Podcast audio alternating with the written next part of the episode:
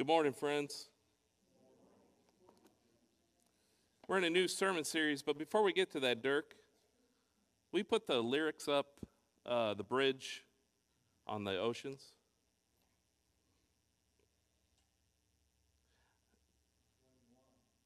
The bridge. Yeah, yeah. Thanks, Dirk. So I love these lyrics, and, and they just happen to go directly with our conversation this morning from Genesis chapter 37. Spirit, lead me where my trust is without borders. And you know, we're, we're jumping into a sermon series about Joseph's life. And, and I think if you know the story of Joseph, you know it's a story about a man who was pushed outside of his borders. Let me walk upon the waters, that next line, wherever you lead me. Take me deeper than my feet could ever wander.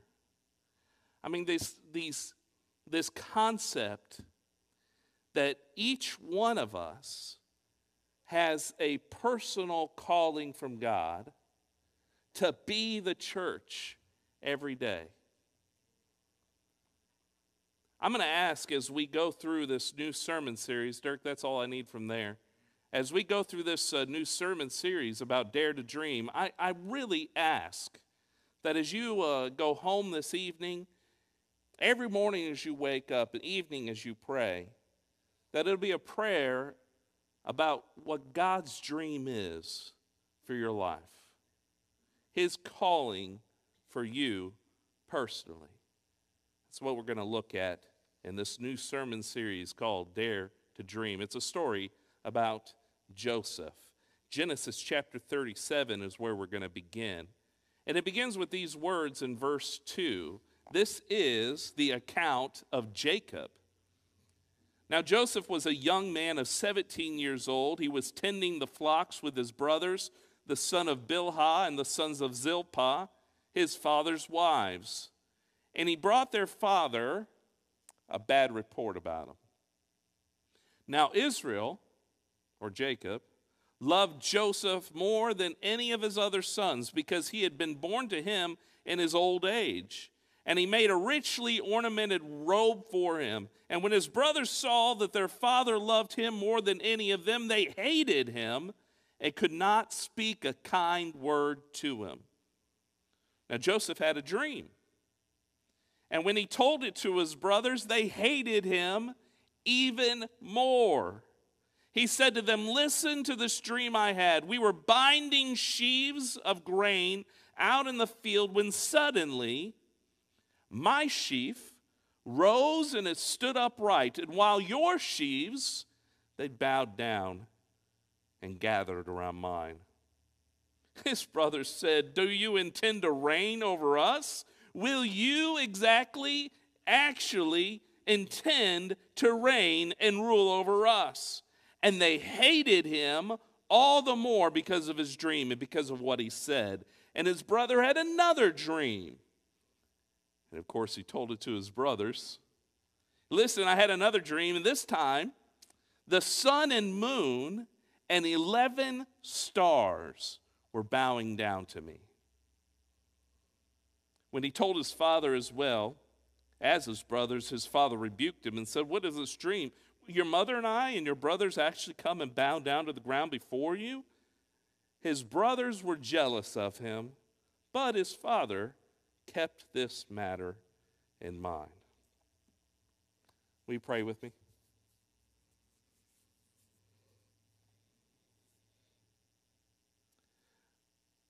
Father, we are grateful to be gathered around your table, celebrating your amazing grace, your love, and the justice that you desire. We think, Lord, about how you speak to us boldly through your word. And I pray, I pray, Lord, that, that you will do just that, that you'll allow your word to permeate our hearts and our minds, that it that it will guide and lead our steps. And we pray these things in Jesus' name. Amen.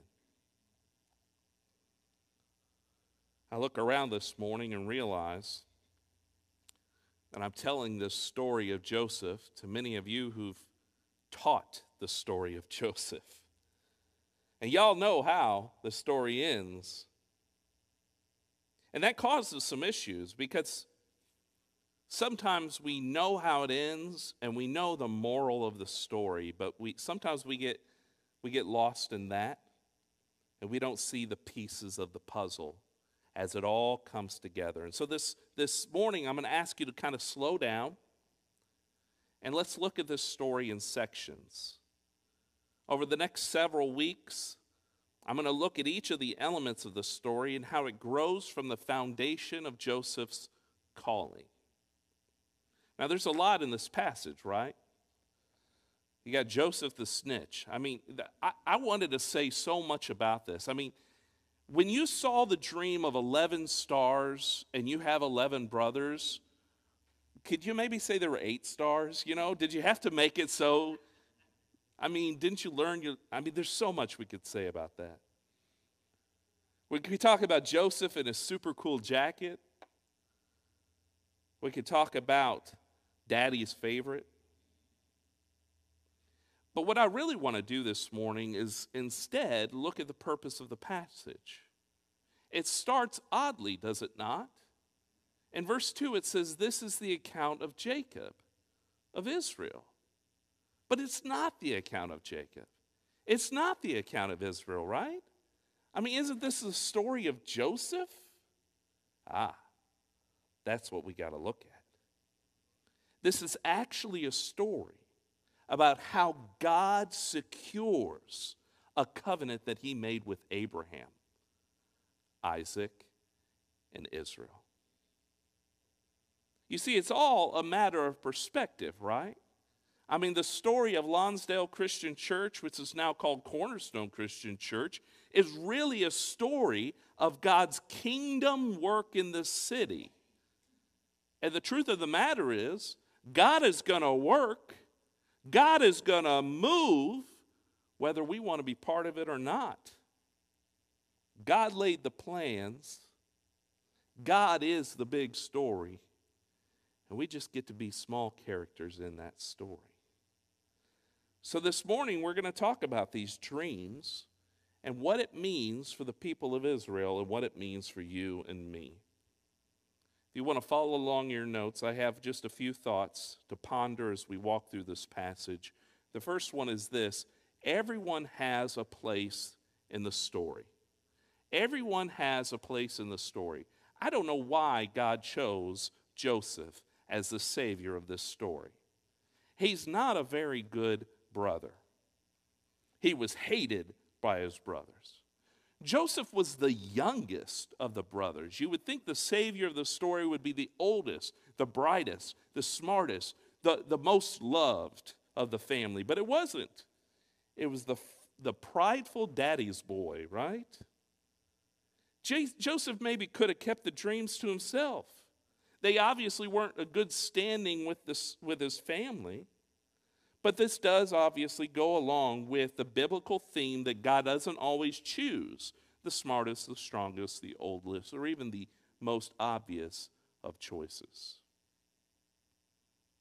I often think about Philippians chapter 3, verses 4 through 7. In this passage, Paul kind of gets a little braggy. He says, If anyone thinks they have reasons to put confidence in the flesh, Paul says, I have even more than you. I was circumcised on the eighth day of the people of Israel, of the tribe of Benjamin. I was a Hebrew of Hebrews. In regard to the law, a Pharisee, he says.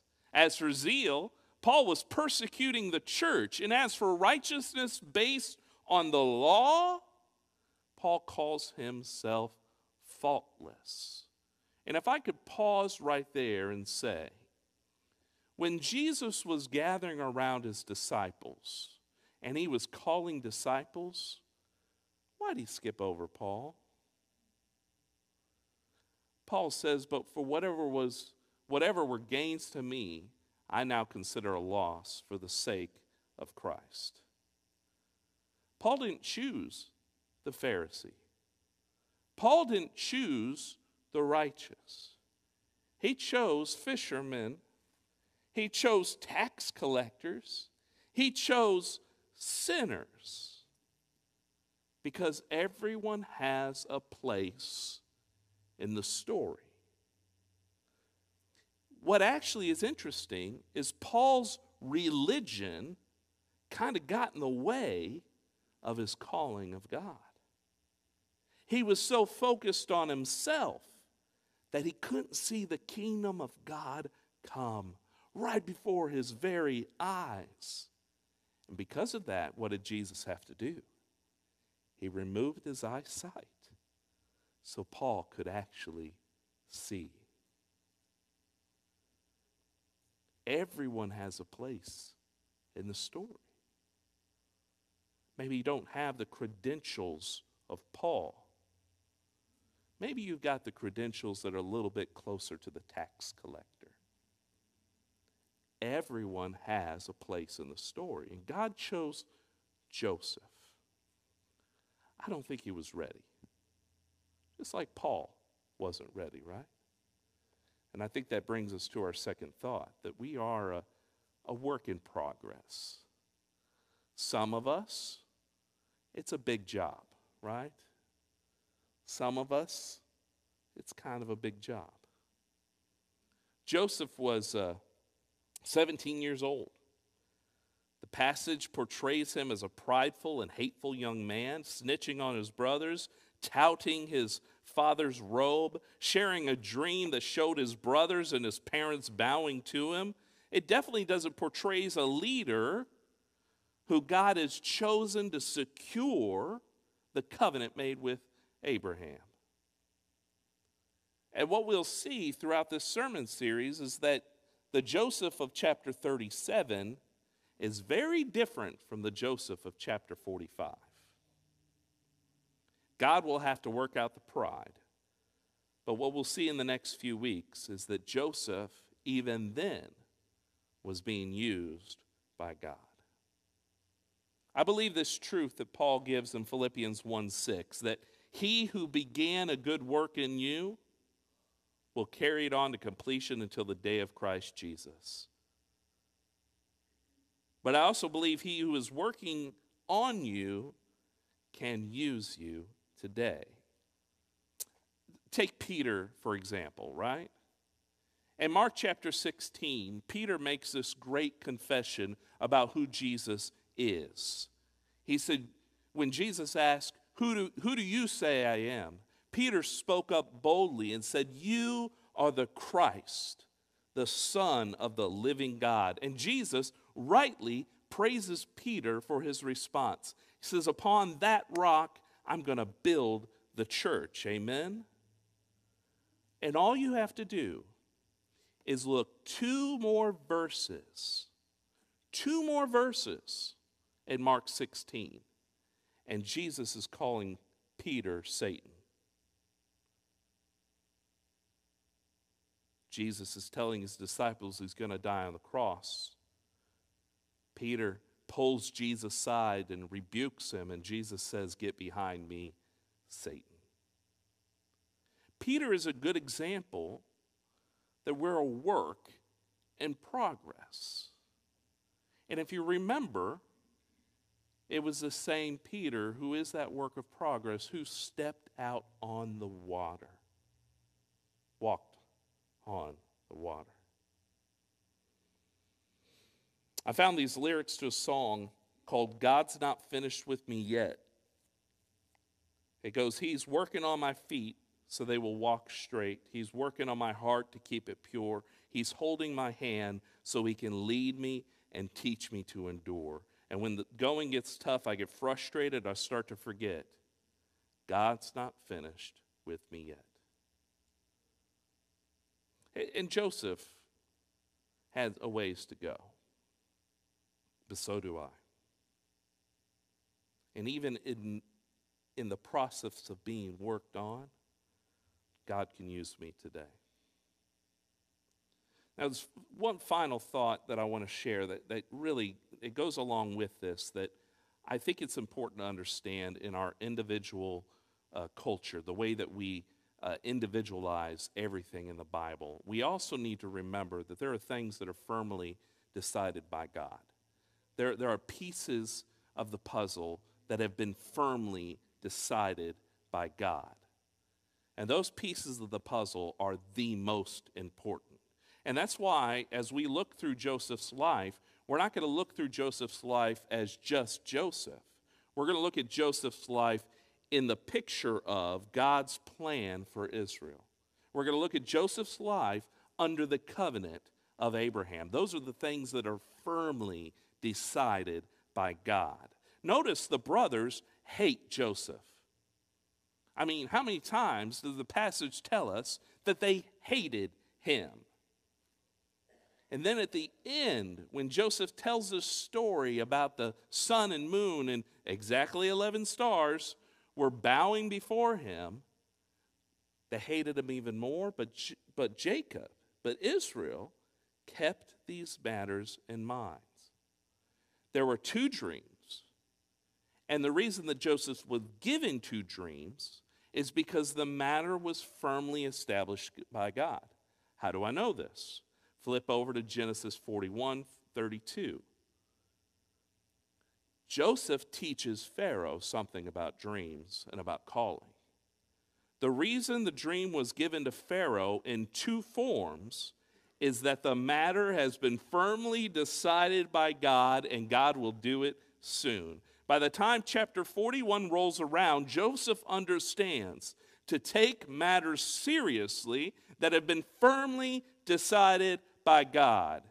And there is something much bigger taking place. It's bigger than Joseph, it's bigger than the brothers, it's bigger than Israel, and it's certainly bigger than Pharaoh. It is this covenant relationship that God has set in motion with Israel. And Joseph's role in the story of Israel is to secure that promise in the middle of a famine. We've taken a lot of time to talk this morning about personal calling, that everyone has a place in the story, that we are individually a work in progress. But your role in the kingdom of God is important under this concept the kingdom of God is moving. It is firmly established here on earth, whether you do anything or not. Whether you join this movement or not, God's kingdom is firmly established here on earth. But please do not miss out on your chance to be part of the excitement of God's redemptive work in this world. That work doesn't revolve around you, it revolves around His Son, Jesus Christ. Uh, Wednesday, Austin uh, led us in a story about uh, Jacob and Esau. It's kind of a, a funny story, to be honest with you. Isaac's wife Rebekah gave birth to twins. Esau was born first, but Jacob was hanging on by Esau's heel when he was born. God told Isaac and Rebekah the older will serve the younger. The matter was already firmly established by God. But then we see this scene in Genesis 25 when Jacob is trying to trick Esau into selling his birthright. It's comical because none of it matters. He doesn't have to sell his birthright.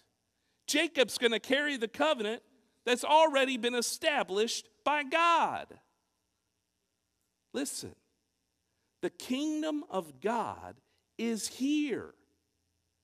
And God wants you to be part of it. He wants you to listen, to find where your role in the kingdom is going to be.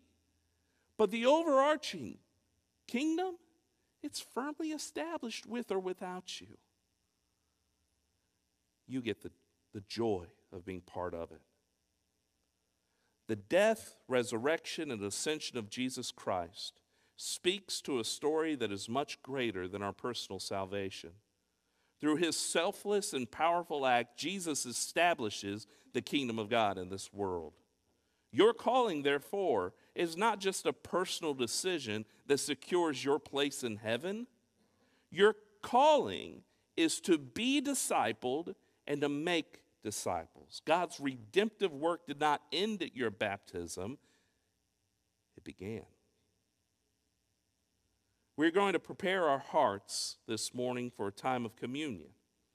And the bread that we eat and the juice that we drink remind us of the sacrifice that was made for the whole world, not just for us. We're reminded of the power God gives us to do his work here on earth. And Mary Ellen, she chose this uh, song, You Raise Me Up. And she's going to play this song as we gather to the few corners here and grab our cup and the, and, and the, and the juice. And as she plays that, be thinking about the words of this song, uh, which will be up on the screen. You raise me up so that I can stand on mountains. You raise me up to walk on stormy seas. I am strong when I'm on your shoulders. You raise me up to more than I can be. Let's pray. Father, I think often about how I, I really don't deserve the calling that you've given. Such an insignificant piece of the puzzle sometimes is how I feel. But then you remind me that it's not about me, that it's about your kingdom. You remind me, Father, that you're calling upon each one of us is about something much greater. And that even when I'm weak, you give me the power to survive and to thrive in this world. Lord, thank you so much for your death, your resurrection, and ascension that reminds us that you are in control, that you have the power, and that, Father, you're the best. We pray these things in Jesus' name.